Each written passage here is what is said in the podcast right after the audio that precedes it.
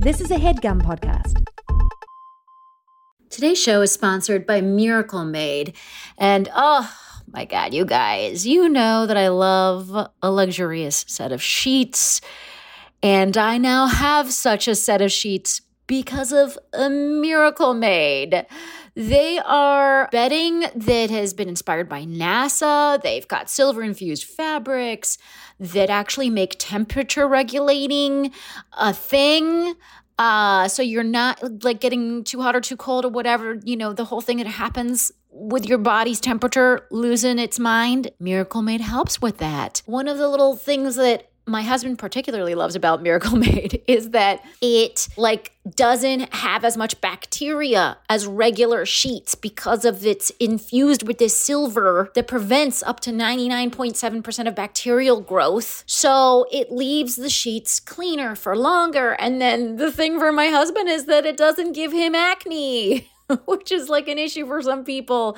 But more than all of that, it's just luxuriously comfortable and delightful. And it has that cooling feeling while also being cozy. Very hard to achieve those two things at the same time. I mean, miracle made. Come on, well done. So here's what I think you should do. I think you should go to trymiracle.com slash fake the nation and buy some sheets today.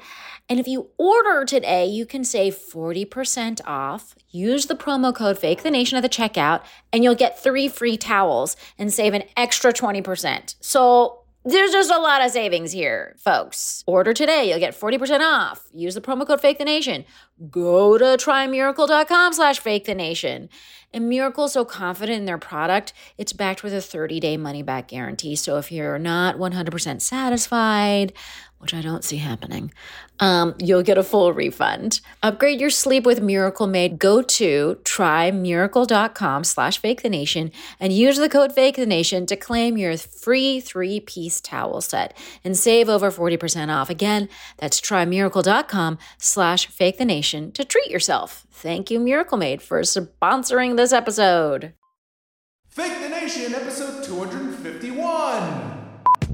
Hello, hello. This is Fake the Nation, where we talk about news, we talk about politics, and where we gently coat the shrimp of democracy with an egg mix and a dusting of flour to create the tempura that is America. I am your host, Negin Farsad, and last night um, I walked into my usual shawarma place in the 20 minutes before iftar, uh, the Ramadan tradition of breaking your fast with a nice meal, and it was dead silent except for the cooks furiously putting out dates and other goodies because they knew that a horde of hungry Muslims. I almost said angry. They're not angry, they're hungry. Uh, we're going to bust open the doors any moment. And together we had a laugh because it felt like that scene in Vanilla Sky, except for like it was leading up to Iftar and not whatever Vanilla Sky was about, which I don't remember. Um, anyway, uh, Dean, have you done that where you've gone into a place like right before Iftar and it's like deadly silent? No, but I've been to places where there are Muslims who are hangry, when they're hungry and angry, yeah. they've eaten all day, and they want to eat. And the clock, worse in the summer when sunset is like, you know, eight o'clock. When it's eight. like yeah, today this year this year it's not so bad. Well, today uh, we're going to talk about uh, how Democrats should talk and how they shouldn't talk, and we're also going to talk about violence in Hollywood, and finally the YOLO economy. Is it a dumb term or a real thing? We'll figure that out. I am so excited by today's panel, folks. I'm joined for the very first time on this show, but not for the first time in my life because I've seen her perform stand up so astutely, so wonderfully, so beautifully beautifully all over the city. And then she's also a writer of one of my I don't know. I want to say all time favorite television shows. All time, yeah, I'll say that. It's an all time favorite television show. And it's also one that I share with my mom, which I feel like there's not very many shows you get to share with your mom. You know what I mean? That it are also your all time favorite. It's a rare Venn diagram crossover. Folks, it's the wonderful. Oh, and that show is Marvelous Miss Maisel. I don't think I said the actual show. the show is Marvelous Miss Maisel. And the, and the person who's on our show today is Alison Leiby. Hey, Alison. Hi, so good to see you. This is so fun. Oh my God, it's been so long. Years. It's really great to see you. Um, yeah, years. Weird. Why? We need to uh, fix I that. Um, and also joining us, uh, you, you've already heard me tease this guy. Um, he is a, a comedian I've known for a very long time. I was actually telling the story of like the first ever time we worked together on your solo show at the New York Fringe Festival. It was like 2000, and let's not even day, say it. Um, he is host of the Sirius XM show, the Dini, the Dean Obeidallah show, uh, and he's an all-around great guy and my friend, folks. It's Dean Obeidallah. Hey, Dean. Hey, you know, I was thinking the, the TV show I bond with my mom, she's Sicilian. It's like we're watching reruns of The Godfather um, and Goodfellas because my Sicilian mom, those are like, we watched it and she's convinced they're documentaries. And I'm always like, they're, really Because she'll say, like, your grandfather knew that guy. I'm like, I don't think my grandfather knew that guy. Well, um, folks, before we get into whatever we're getting into, um, I just want to let everybody know that theoretically on June 8th, like as in a few weeks from now, I am going to perform live. It is Negin Farsad presents a full hour of comedy from her mouth hole. And I will theoretically be doing that at Caveat. I say theoretically because we're still working out the COVID stuff because New York City just changed the laws like yesterday, where you can have a, a full capacity theater, but you have to show proof of vaccine. So I'm trying to figure if that out if I, if you guys want to do that. In fact, please let me know if you live in New York City, if you live close by, would you come to a show on June 8th uh, to see me? Um, they have you show your proof of vaccine either with your little CDC card or with an app like the New York State is using the Excelsior app. This is all stuff we've talked about on the show, weirdly. And so now I'm actually dealing with it and it's like making me sweat. Um, so let me know. Uh, I will be tweeting out whatever theoretical link it is to buy tickets. Um, we're keeping ticket prices cheap so that you come out and experience and enjoy. You could wear your mask um, or I or I think not if you're drinking something or whatever. Again, like they just changed the rules. I'll know more about all the rules, but uh, I don't. Dean, like Alison, would you guys go to a show if it involved you showing your your vaccination status? Yes. Sure. My like proof that I was my proof that I was vaccinated. Yeah, like you as a human being. Yeah. Like if you, yeah, like if you were vaccinated and you could show your status. Yeah. I mean, I think I That's would why too. I did don't it. know. Like so that I could like participate in society again and society can be a thing right, again. right.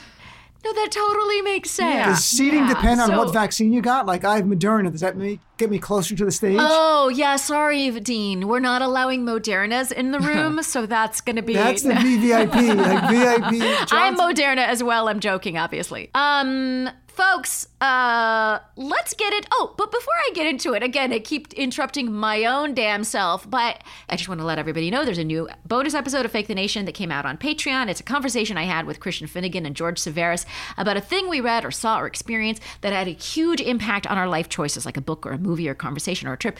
Um, and we got a little sentimental, and then we made fun of ourselves for getting sentimental. Give it a listen. And if you're not a member of our Patreon family, go to patreon.com slash Negin Farsad to support the show and get those bonuses uh, for the cost of just one latte a month. You get free episodes of Fake the Nation, so it's a pretty good deal. All right, well, let's get into it with topic number one. Um, okay, so we're going to talk about the YOLO economy, which is a term I read in a couple of, of think pieces that is vaguely defined as uh, taking that like you only live once notion. Which when was YOLO like uttered every day? Was it like four years ago Yeah, or I something? it was don't know. or five years ago. It was a dark period in our lives. Um, and it's basically you only live once, and it's applying that idea to your post pandemic career and financial choices. Um, apparently, a lot of youngins are quitting their jobs or they plan to to do something unstable and more adventurous. Um, so, first off, um, Dean, have you like talked to anyone that's kind of taking a YOLO approach? Have you seen this in action? I'm living the YOLO life. I mean, what are you talking about? My whole life has been YOLO. I used to be a lawyer and I quit to become a page at NBC to make $10 an hour. Then I worked at Saturday Night Live and I quit that to be a full-time comedian. And now I, I you know, I'm, I'm living, I've taken the road less traveled. I mean, I really believe that. So for younger people who are wondering if they should take a chance, you should take a chance because maybe you'll end up on Negin's podcast one day. I mean, dreams come true all the time.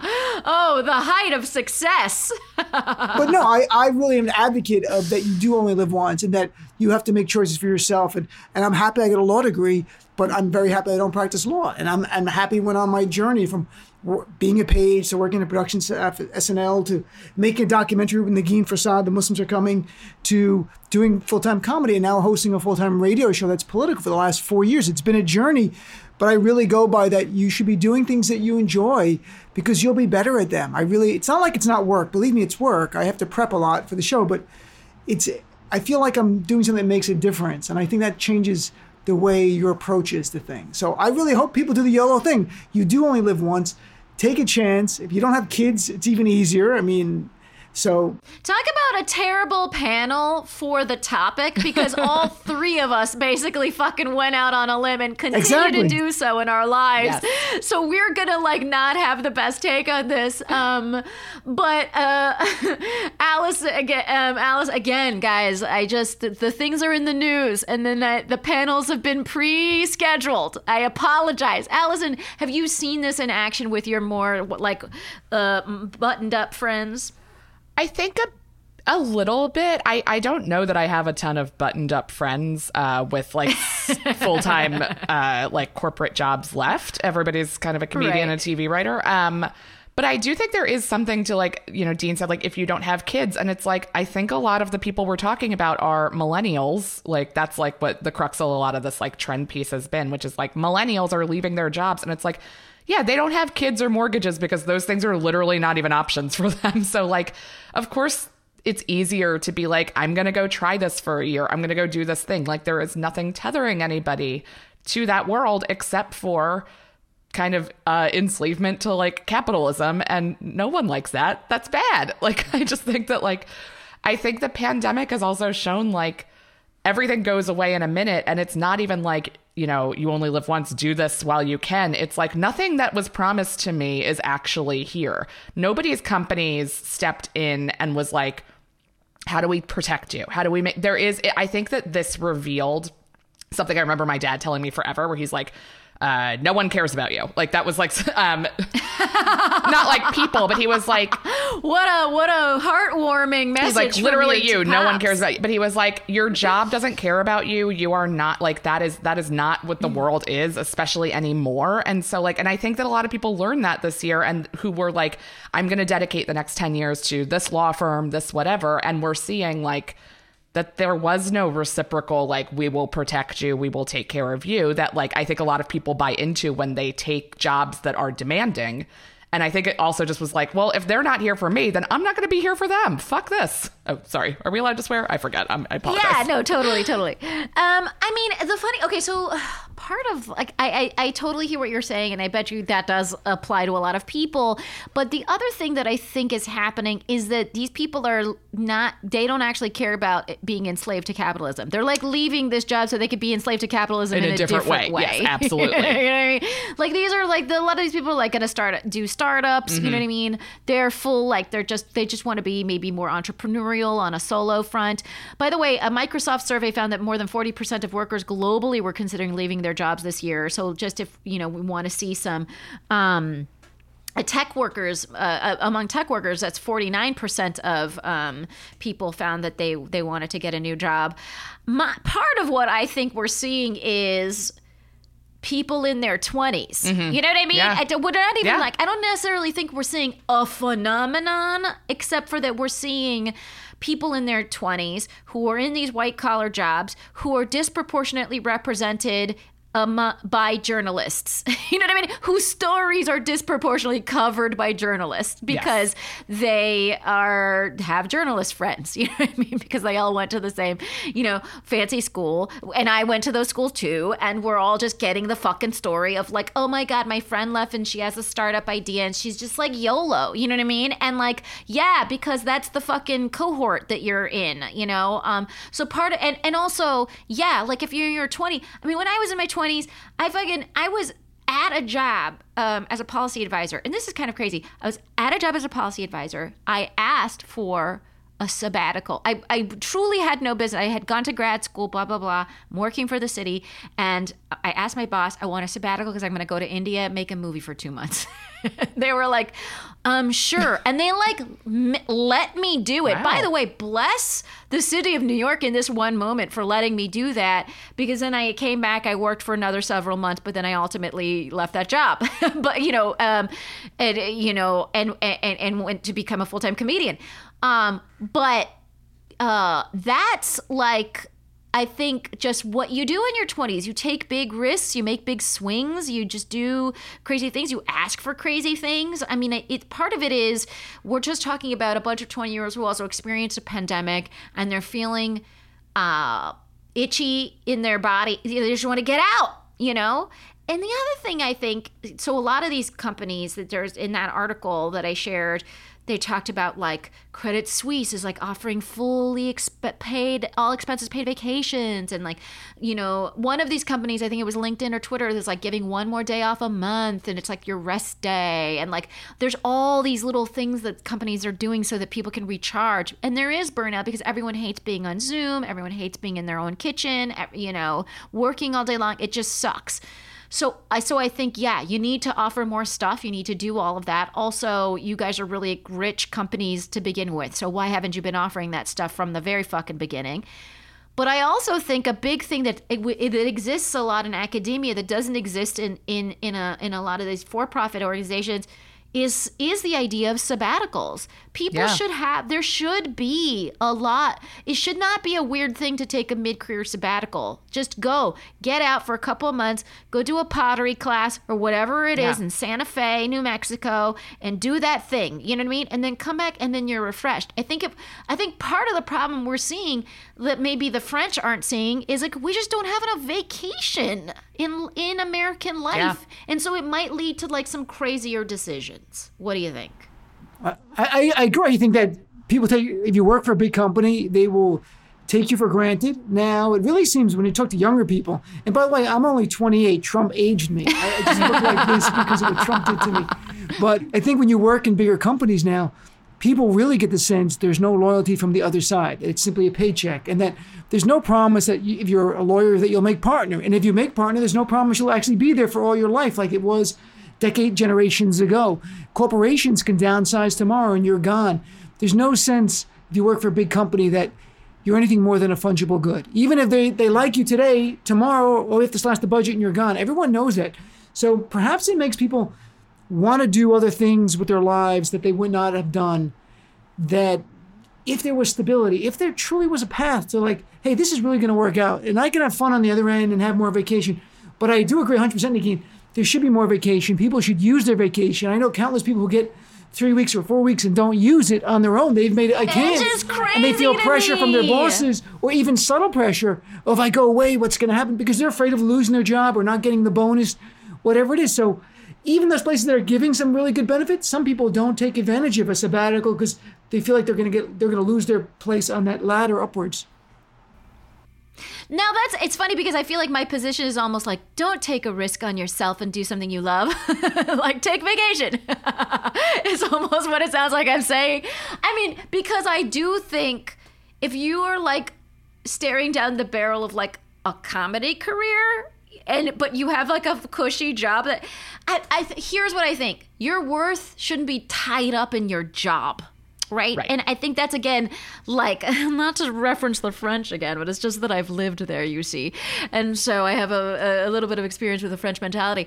And the French never talk about what they do because it's like their entire identity isn't mixed up in what you do. I think this idea that like what you do is your value and you should love it and love love what you do and all that stuff. It's very like American. Like loving Yes. what you do is almost ridiculous in some other cultures.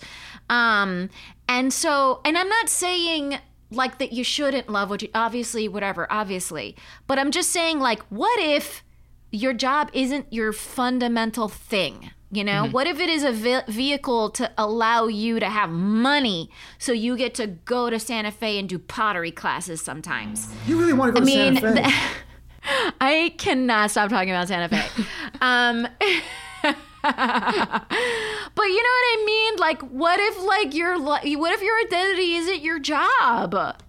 You know, Yeah. like that's okay. And in, in, in America, we don't talk like that. And I would love to talk like that. I would love to be in a world where I don't. And I've done this so many times where I go, I'm at a party or whatever, and my first question is, "What do you do?" Yeah.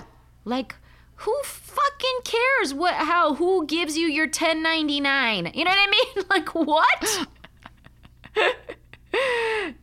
Um, all right, so folks, uh, let us know what you think of the YOLO economy. Are you YOLOing your own personal economy?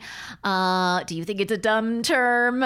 Hit me up. Let me know what you think. But in the meantime, let's take a quick break and hear about our sponsors. These sponsors we love because they keep the lights on here at Fake the Nation. And when we come back, we'll talk about other things. Today's show is sponsored by Prose.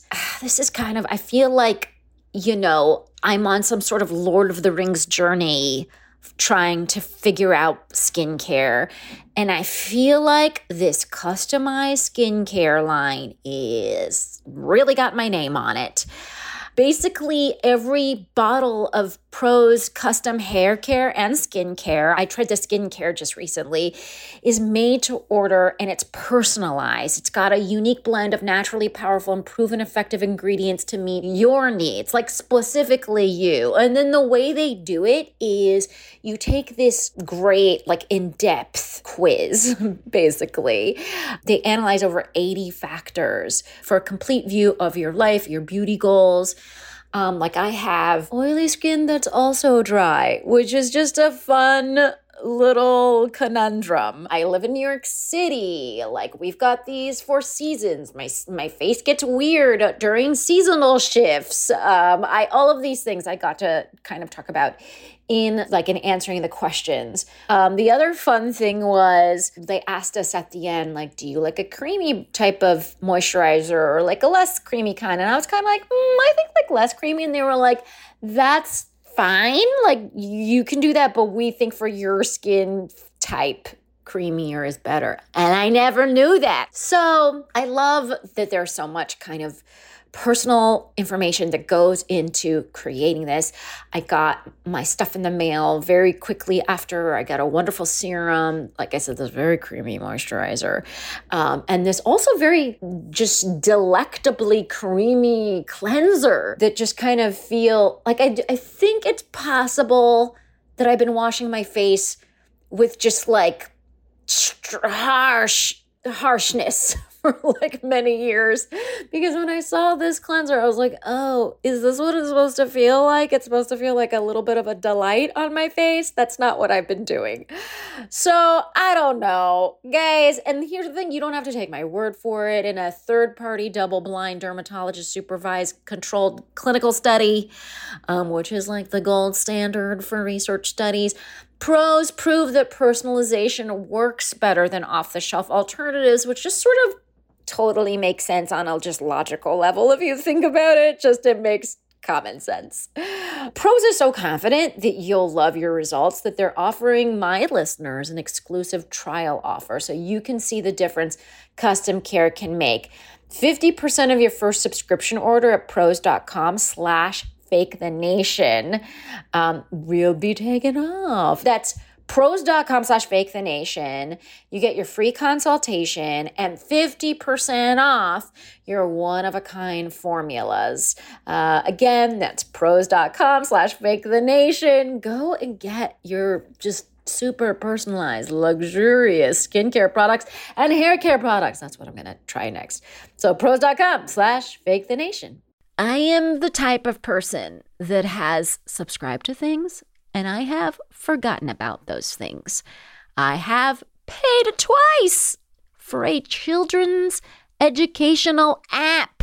And I didn't know that I was paying twice for several months. Until that is, I discovered Rocket Money. And because I use Rocket Money, it just showed up all these things. The thing that I was paying twice for that made me incredibly angry. Thank God Rocket Money ended that for me. It also cancels the subscription for you. So you don't have to like go through the hassle of going to that site and figuring out how to cancel. They actually make canceling very difficult.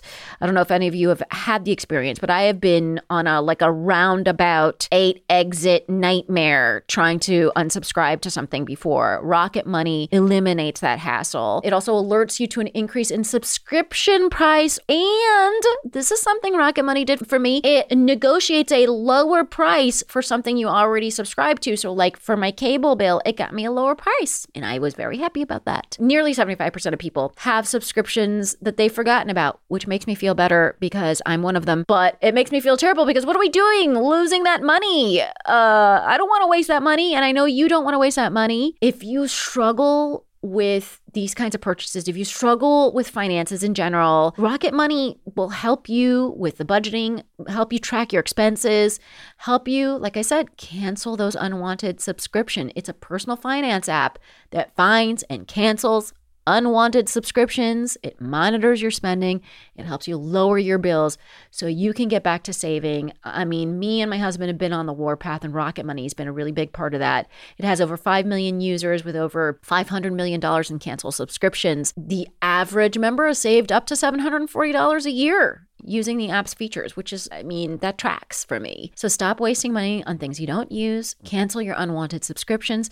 Go to rocketmoney.com slash fake the nation. Again, that's rocketmoney.com slash fake the nation. Save the money at rocketmoney.com slash fake the nation.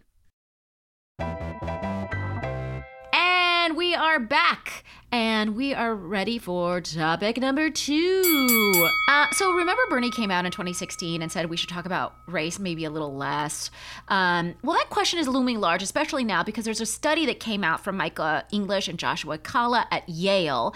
And in that study, they said this is basically their thesis um, despite increasing awareness of racial inequities and greater use of progressive race framing by Democratic elites, linking public policies to race is detrimental for support of those policies. Uh, okay, so this is basically their finding in the, in their study, um, and let's basically start with. And, and I want to just also point out. Uh, Dean is a Muslim dude, uh, half Palestinian, half Sicilian Muslim dude. Um, Alison, what are you? Um, Jewish, and then uh, my dad's family is uh, heavily Native American. So a lot of I don't have any association or ties to a tribe or any upbringing like that, but it is part of Part my of your background. heritage and something I think about a lot.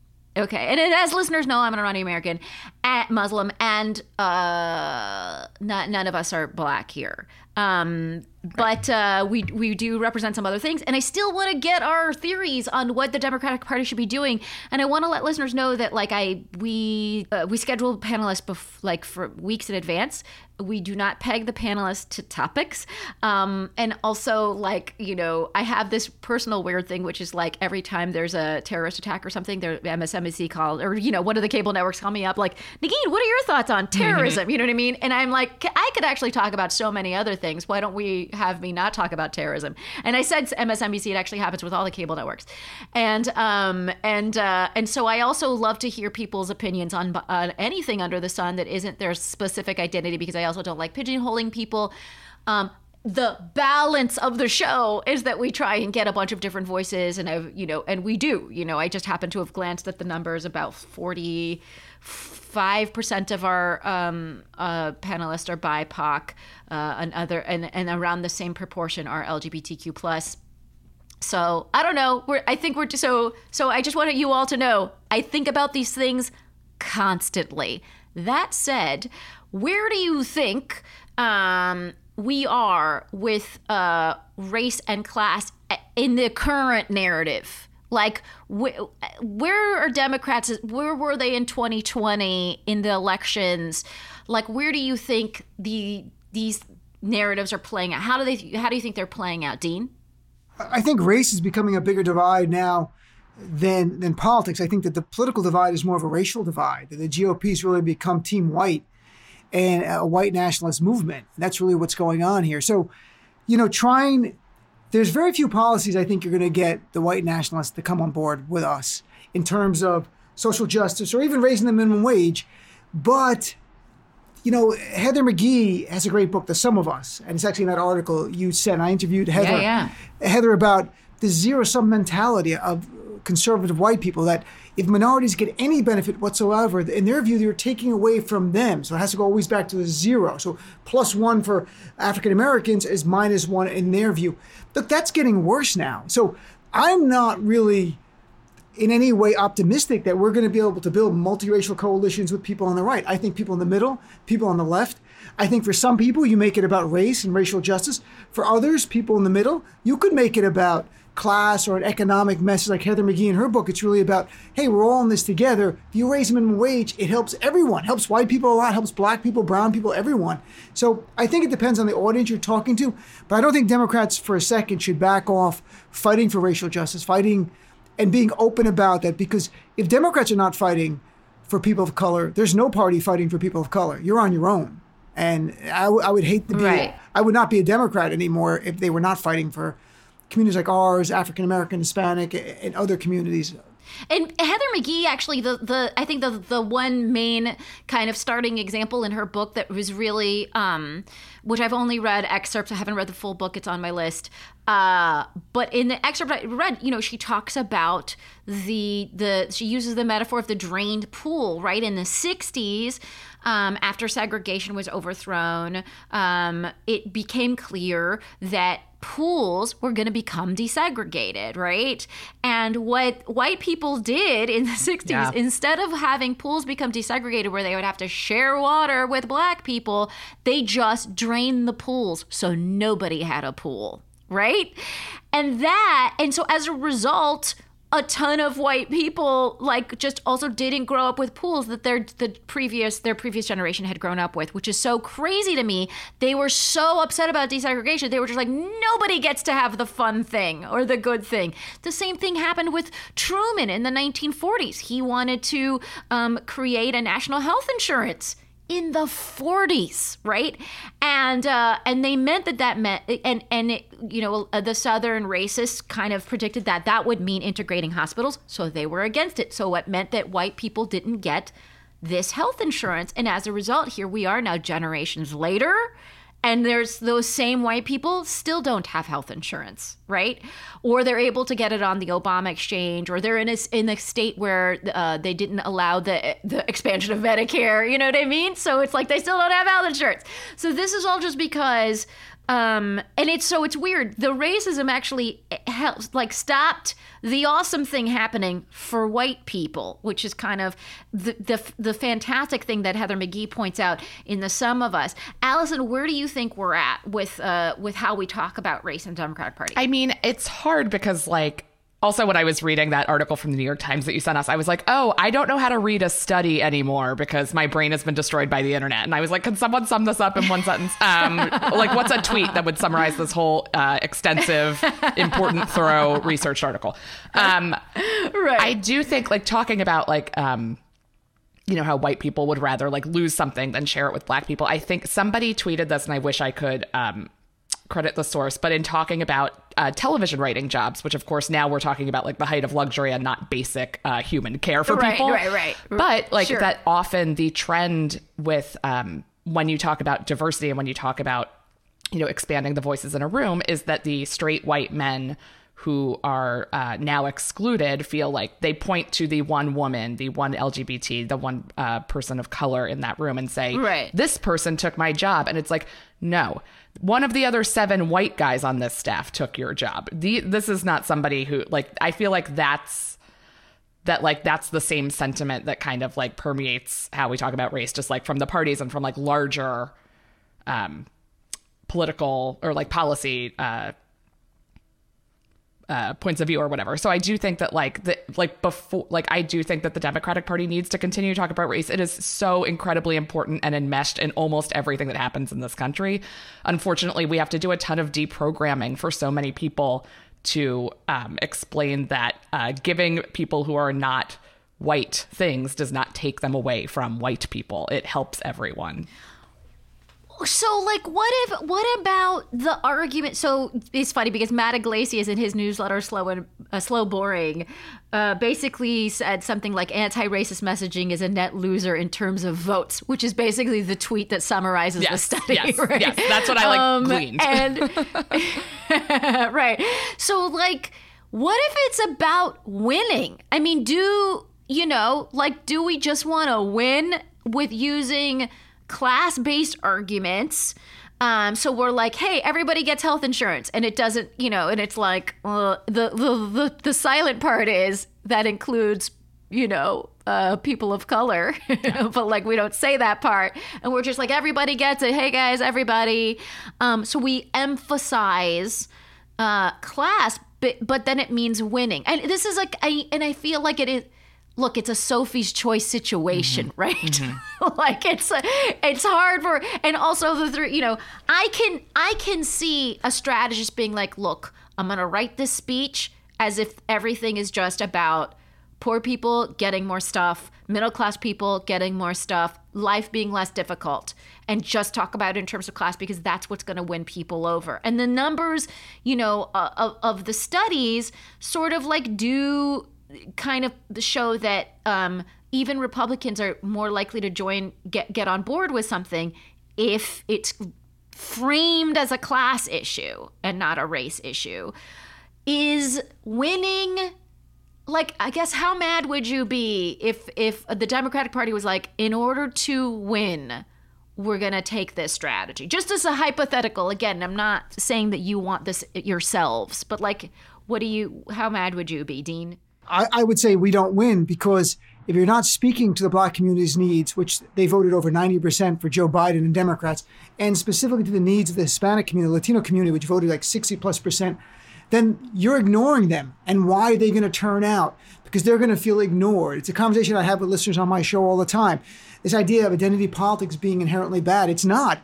It's talking about the concerns of a community that are unique to the community and showing you care about them, you understand them, you've talked to them, you get to know them. This is what's important to me. You can't win if you're going to whitewash and do colorblind messages for our side. For the other side, maybe you can. But again, look, the beauty of today's world is you can tailor messages on Facebook if you're trying to reach moderate white people, make it geo-specific to where whiteies lives. I think overall, if someone is going to be so upset because you're talking about Black Lives Matter, which the Republican Party now views as a symbol of hate, they even view the 1619 Project. The big thing now is 1619 yeah. Project is evil.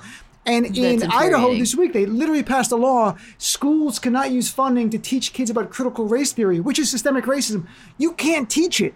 So, and that's a state that's 93% white and less than 1% black. But white fragility is so acute in that state that 93% of white people like, we can't have talking about black people in our school. So you're never going to reach them. I'm, I'm being honest. I'm at a different point in my life. I'm an old man now. No, I'm, there are certain people you can build. I think it's more about inciting your base and getting them excited to come out to vote. That's how you win, not reaching beyond your borders to people who are on the on the right, not even far right, and some in the middle. You can tailor a message for them specifically. Okay, so you're so but Biden when he's going out there trying to sell the American Families Plan or whatever can't necessarily be that targeted, right? When he's making big speeches, it's like he's just making big speeches. Um is is there something about but yesterday, class- just quick thing, like yesterday, yeah. President Biden spoke about COVID vaccine. And he said, we brought down deaths among senior citizens by 80%. Then he goes, among African Americans, 70%, among Hispanics, 80%. That's the kind of thing where you're talking, you're talking the big picture. You're not saying, I don't care about white people. That's not the message at all. But you're saying, right. I also care about your community specifically. That's why I'm mentioning it. That's why when Joe Biden's speech last week talked about transgender community and telling them, I have your back, that was one line in his speech, but it meant a lot to transgender sure, yeah. teens who are under the gun by the right who are demonizing them horrifically right now. Who've probably literally never heard any word of support from a, uh, an office at that of that level ever. Um, I yeah, I, I guess Alison, what I guess again, like, what do you think about losing? Uh, like I mean, we're Democrats. We're used to it. Um, unfortunately, I will say it's just it's. I mean, it, again, I'm so like torn about this because I'm like, I want us to win so that we could put in all of the policies that then actually correct right. You know um the, the racism you yes. I mean? but so i'm so part of me is like let's win you know? And then part of me is like if we have to win and be like real shit bags that sucks. You know i i basically it, would be really hard for me personally like you know not not to talk about race. Yeah. Just um in my own discourse you know? I could i could so where do where do you think what do you think about losing i mean i do think like the ultimate goal is to win as much as possible and therefore enact the policies that we're talking about right now that actually protect everyone that's living in this country and not just you know fragile white people who don't understand how to talk about race. But at the same and but at the same time i mean one of I, I, think about specifically when you talk about like the police murdering black people and police brutality in general that of course has to become a race issue because it's so clearly Right. happening to black americans but you can't be Right.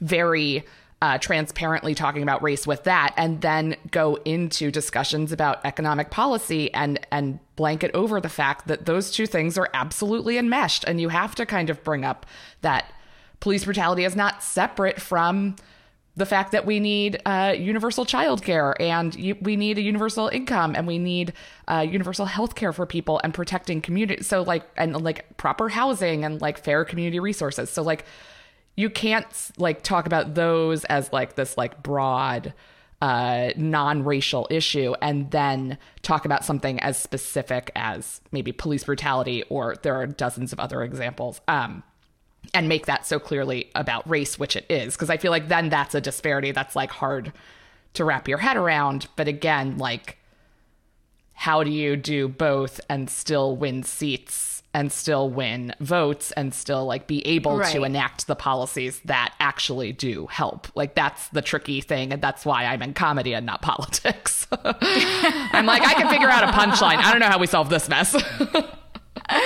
you know, it also uh, just like reminds me of you know MLK at the time of his death was was like far more preaching, and even th- throughout his life, preached these kind of like socialist policies, Yeah. right? As as as um, corrections to like all sorts of social ills beyond race, Yeah. you know, and um, and it's interesting because it seemed like almost that when it seemed possible for him to be to kind of transcend race in that way is when he became even more dangerous and was you know as we know uh taken out. And so um so i think but it's also like you know it's also part of that is being the the kind of messenger that he was specifically.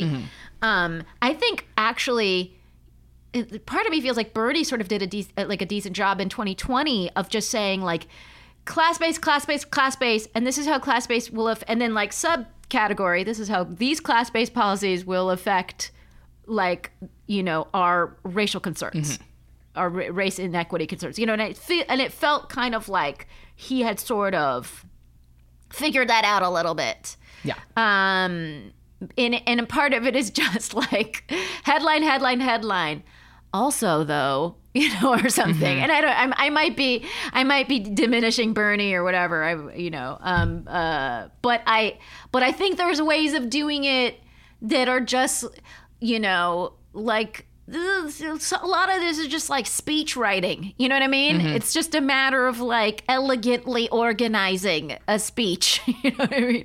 I, I mean i'm not trying to diminish all the fucking uh, these issues into just it's speech Right. writing but, uh, but, but what- we're talking about is messaging specifically. Oh my god i am just envisioning the the angry emails i'm getting. So anyways but you know what? Forget everything i've said in the last uh, 10 minutes. Um any closing thoughts on this dean No, I think that Bernie, he did make it all about class and fighting for the working class and lower class people. And he didn't talk about race specifically, but he did work really hard to build relations with the Hispanic community, specifically like Nevada and other places, and with the Right, black right. community, but it really worked. So look, he even tailored his message specifically to reach each community. That's what you're doing. You're, you know, you're a politician. You want to show people you care about them, you understand their concerns, and you reach out to them accordingly. So there's nothing wrong with having a targeted message. And, and you know, as Alison is saying though, on certain issues, if you don't talk about race, you're being intellectually dishonest. Everyone sees right through it. Right. Like the, on the right, I mean, everything. It's a few bad apples. Yeah. Well, apparently the bad apples have, have been everywhere now. The bad apple, like Tim Tim Scott, the Republican senator, talked about being pulled over seven times in a year, but denies systemic racism. So the seven bad apples happened to catch him. That was it. They were all just that seven bad apples caught him that year. Systemic racism is what Tim Scott has en- endured. So they're being intellectually dishonest. So on certain issues you can. On other issues you don't have to talk about race. If you're going to talk about minimum wage, you talk about how it helps everyone. But then I think a good politician would say, and you know, for the white poor whites, this is how it's going to help. And for African Americans or Latino community or Asian American community, here's here how it's going to help. And everyone hears what they want to hear. it's not specific to one community by mentioning all communities. Maybe that's the way, some kind of balance. Right, right, right. Um, folks, let me know what you think. I think uh, we've come down on, uh, hey, like you can combine messages, like you can talk to people where they're at. Like it should maybe, maybe, maybe we're uh, over intellectualizing it. You know, the guys at Yale. I don't know. I don't know. Maybe, maybe not. Let me know what you think. I'm so curious. Um, and it's and and and you know wh- whatever you you think is uh safe. like I mean, unless it's real shitty.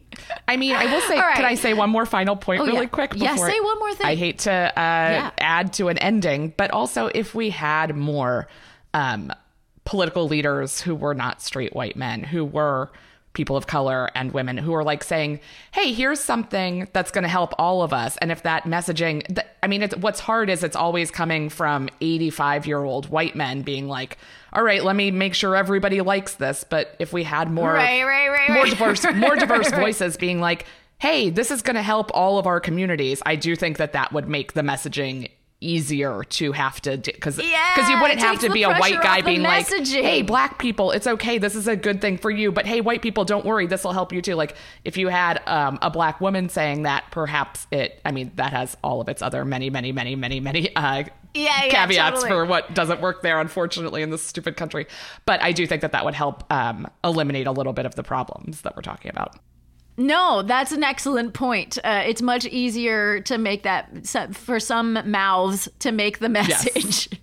um, okay, folks, let me know what you think. And next topic.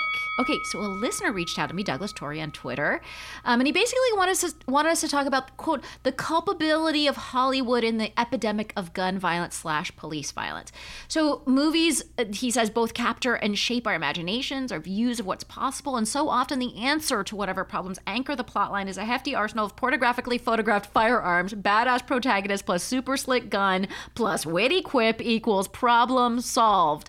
So I want to talk about violence in film and television and first ask like what's your relationship to violence on TV? Are you do you are you immune to it? Do you consume a lot of it? Like um Alison, where are you at? I mean Marvelous Miss Maisel's is not known as a very violent well you haven't seen season four yet no i'm just kidding um, Oh. Midge buys a gun. No, obviously not. Um, but I mean, I am I am someone who is not super uh, into watching violence. Um, I don't watch any of even the superhero, the Marvel universe, all of that. Like that's just not super appealing to me. Um, I prefer a like a quiet like rom com or, or like a goofy comedy. That's just my personal taste, and I fully understand and have loved. I mean, like. I loved Breaking Bad. It's a very violent show that really does glamorize guns. So like it's not that I don't watch any of it, but I am more drawn to things that are not violent That don't do in that. like right. over, you know, as an overtone. Yeah. Dean, where are you at with violence? I love violence. I'm a big fan of violence. I watch all I watch is violence. It's Breaking Bad, Homeland. It's sort of on a loop. I mean, and then I'll watch a Schitt's Creek episode for fun, but then I'm back to violence right after Back that. on the violence. It's interesting. I don't like video games that are like like Call of Duty. I played once for free, and you go out and actually shoot people in this blood. I'm like, this is awful. I actually found it despicable. But I like war movies a lot, and you know, th- there's violence that could be justifiable in a movie, but for some reason, like Saving Private Ryan and a lot of war movies, I'm drawn to. I don't know why. I have this. Con- I have this sense that. In another life, I served in a war. I'm not sure what side I was on. I don't know what I did in it. I might not have been on the U.S. side. I don't know. You know, but in any point, anyway, but I don't have an aver. I don't like up close violence. But in video games, I'll play war video games, but not when you're shooting people, like you're shooting a plane down or a ship, stuff like that. I like those games. I can't help it. I'm a child. I just don't like seeing people die. I don't like that part. Yeah. Yeah, I mean, I so I think the weird thing that has happened, you know, in the last however many years is that like all of prestige drama is surrounds like a murder. I think Breaking Bad is a little bit of a different kind of s- story because it's a sort of it's about um it's about entrepreneurship. Uh no it's like but it but but putting that kind of thing aside i think a lot of the shows where you know i just started watching like Mare of Easttown on hbo and there's like you know it's a cop and there's a murder and she's got to figure it out and she, you know and there's other you know she's gonna figure she's gonna hold a gun too. I mean you know i don't like i hope i didn't give very much away. Um but there's you know there's it's like and I'm watching this, I'm like, why am I al- always watching shit about someone got murdered? We're like extensively looking at this murdered body, you know? That's weird. I don't like seeing bullet holes in, you know, cadavers. Like, it just really it feels like we and, and then you look at like the top ranking shows are stuff like you know law and order svu and the csis and the chicago whatevers and the blah blah blah. All this world i mean it's this very extensive world of like murder based and violence based stuff that we sort of take in.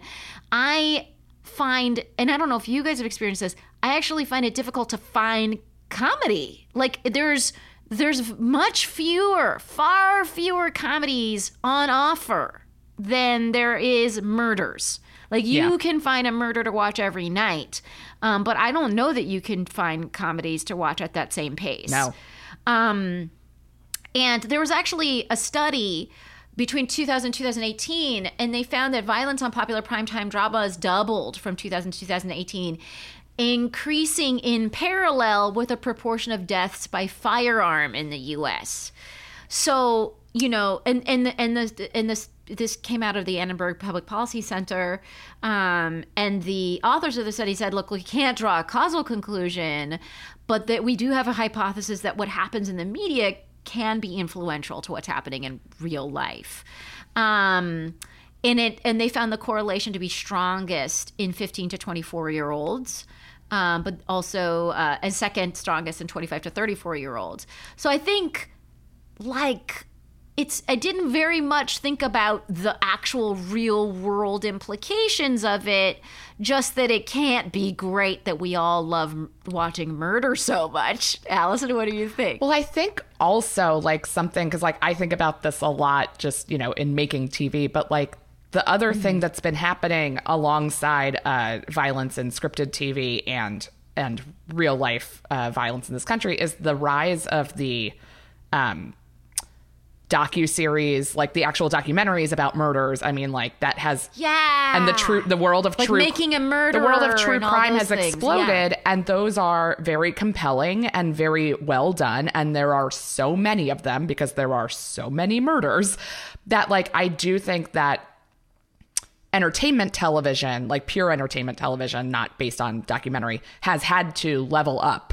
because well i'm watching like why would i watch a murder on svu when i can watch this story about an actual murder that has higher stakes? Like whether that's like good or bad i, I can't even like begin to Right, start to right, weigh in. but like objectively those stakes are very um, are much higher and like tv has to now compete with real life murder. Real and i think that all of that is just kind of all reflecting itself back kind of like a loop.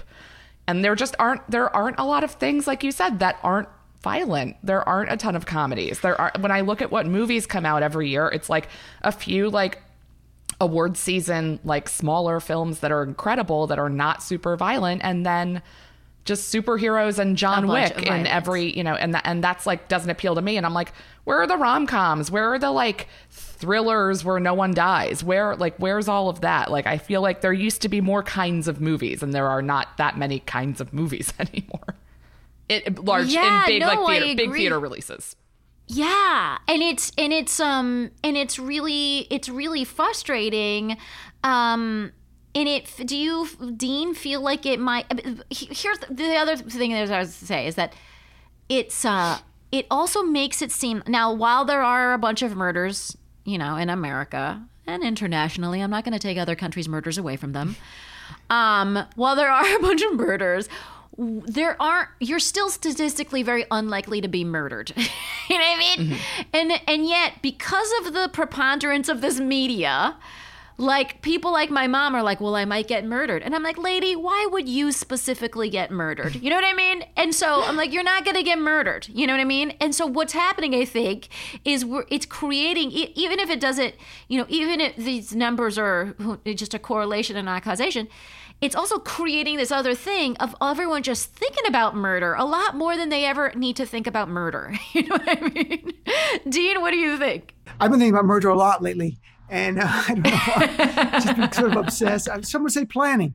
I thought it was interesting about that report that I was just happy to be reading this report, you know, by these authors that Negin sent it to us. That's why I read it, and about the, the, in, the big jump in on TV of violence, and is there a causation and a causal link between that and, and upticks in violence in our society? You know, and of course in Europe they have the same shows we do. Essentially, you can get them online now. Some are on their TV or some are online, and they same video games, and they don't see the uptick. And I think the difference is access to guns in our country is just unbelievably too easy for people. You know, TV shows are not. Uh, over 100 people are killed every day by guns. About 60 of them or so are by suicides. A little over 30 are, are murders. That's everyday existence in our society. It goes up or down slightly. And it's easy access to guns and a refusal to make it harder for people who shouldn't have guns having access to it. You know, sadly enough, the Republicans have made a choice. Easy access to guns are more important than a woman's life in many cases. Well, they vote against like closing the boyfriend loophole, uh, making it hard for someone who's a stalker, who is a boyfriend, convicted of being a stalker from getting a gun. GOP voted against it. This is what we live in. So it, I don't know how much TV inspires someone to go on a mass shooting spree, but seeing those images all the time can't be good. A friend of mine was saying that he he dated two women back to back who had to fall asleep to order uh, to episodes of SVU. I think to whatever. Is there multiple SVUs? I'm not. I'm I've lost track. But anyways, what? And I was like, that can't be good. Like that you it seeps into your mind. Like if you're falling asleep to just murder stories. Yeah, like, that's weird. Well, we need a break. It can't be good for you. Right. So, okay. So, Alison, this question is for you. Uh, from our listener, he says, um, "How do you portray nonviolent conflict resolution as sexy? Like, how about de-escalation tax- tactics? I'm tired of seeing supermodels in tight leather reaching for an AK-47 to get the job done. Let's imagine something different." So, Alison, as a TV writer, yes. can you see a world in which we're writing about policing and it's like the most fun to watch de-escalation tactics. I mean, I thought like is it just a challenge of writing that like can can you do I, I mean, I feel like you could do it, you know what Maybe. I mean? Maybe. I feel like it's about telling different stories because I think about this um all the time because I think about when Knocked Up came out and everybody was really upset, myself included, because they were like this woman in real life would have just had an abortion. She would not have had that baby. Right. Why did you make a movie where she has the baby? She should have had the abortion. And the response is, of course, well, that movie would be 10 minutes long, or because it's Judd, it'd be like an hour long. Um, but like, but like, that's right. And so for that movie specifically, like, she was going to have that baby because that's the story he's telling. Now I feel like there are a, a few movies that are telling the story of a woman having an abortion and that is its own different story separate. So I think like while we'll never make anything that's as sexy and glamorous as gun violence on TV, like we're just not going to, like it is objectively entertaining. It's like, well, how do we tell like why don't we tell other stories that are the other side of this? And like why don't we like look for other paths that aren't how do we just tell the same story, but like instead of everybody getting shot, uh, there's a mediator. Like that's not the answer. But it's like, but what's a story we can tell that does talk about a mediator that is glamorous and interesting that might be different than the path we were on with gun violence? Yeah, there's, there's so, so many I stories. Like there's sky's the limit, folks. Dick Wolf, hey, sky's also, the more limit. Comedies. I feel like there's so many stories. And just then also, let's just have more comedies. just more comedy. What, what about like just like just far less p- focus on any kind of Yeah. policing in enter- our entertainment enough at of all? that. Um, all right, folks. Let me know what you think. Do you have any ideas? I'm here for them. Uh, and uh, thank you so much to our listener um, for giving us that topic idea, uh, folks. That's the end of the show. Oh my God, thank you so much for joining us. And what I would really love is for the people of Fake the Nation to be able to follow you in all the wonderful stuff that you do. Alison, where do they do that? Uh, you can follow me personally uh, at Alison Leiby on Twitter and Instagram. But you can also follow my podcast, which I do with the very funny Halle Kiefer, where she tells me what a hor- what happens in every horror movie, so I never have to see them because I'm too scared. Our podcast is called Ruined. You can listen to it everywhere that podcasts are available, and follow us uh, at Ruined Podcast on Instagram and Twitter. Request movies. We have fun. It's great. Um, that sounds awesome. Also, because I am that person who can't, I can't. watch horror movies, can't. and I would need someone else to explain it. But to I want to know what move along. happens. Like, I just don't want to watch it. Definitely follow Alison and all of her work. She's amazing, uh, and I've been uh, such an admirer of her for many years. Dean, where do people find you? Well, on Twitter at Dean Obeidallah or Instagram, the same thing at Dean Obeidallah or my website, deanofradio.com. I have a show five nights a week on SiriusXM channel 127 Progress from 6 to 9 p.m. Eastern Time, and Negin has been on. So if you have SiriusXM, I hope you'll check out my show, call in and be a part of it, or you can email me at dean at deanofradio.com. Oh my gosh, I've di- obvious I've done many, many, many, many shows with Dean. It's always fun. It's always there's some insightful, but then funny, but then insightful again.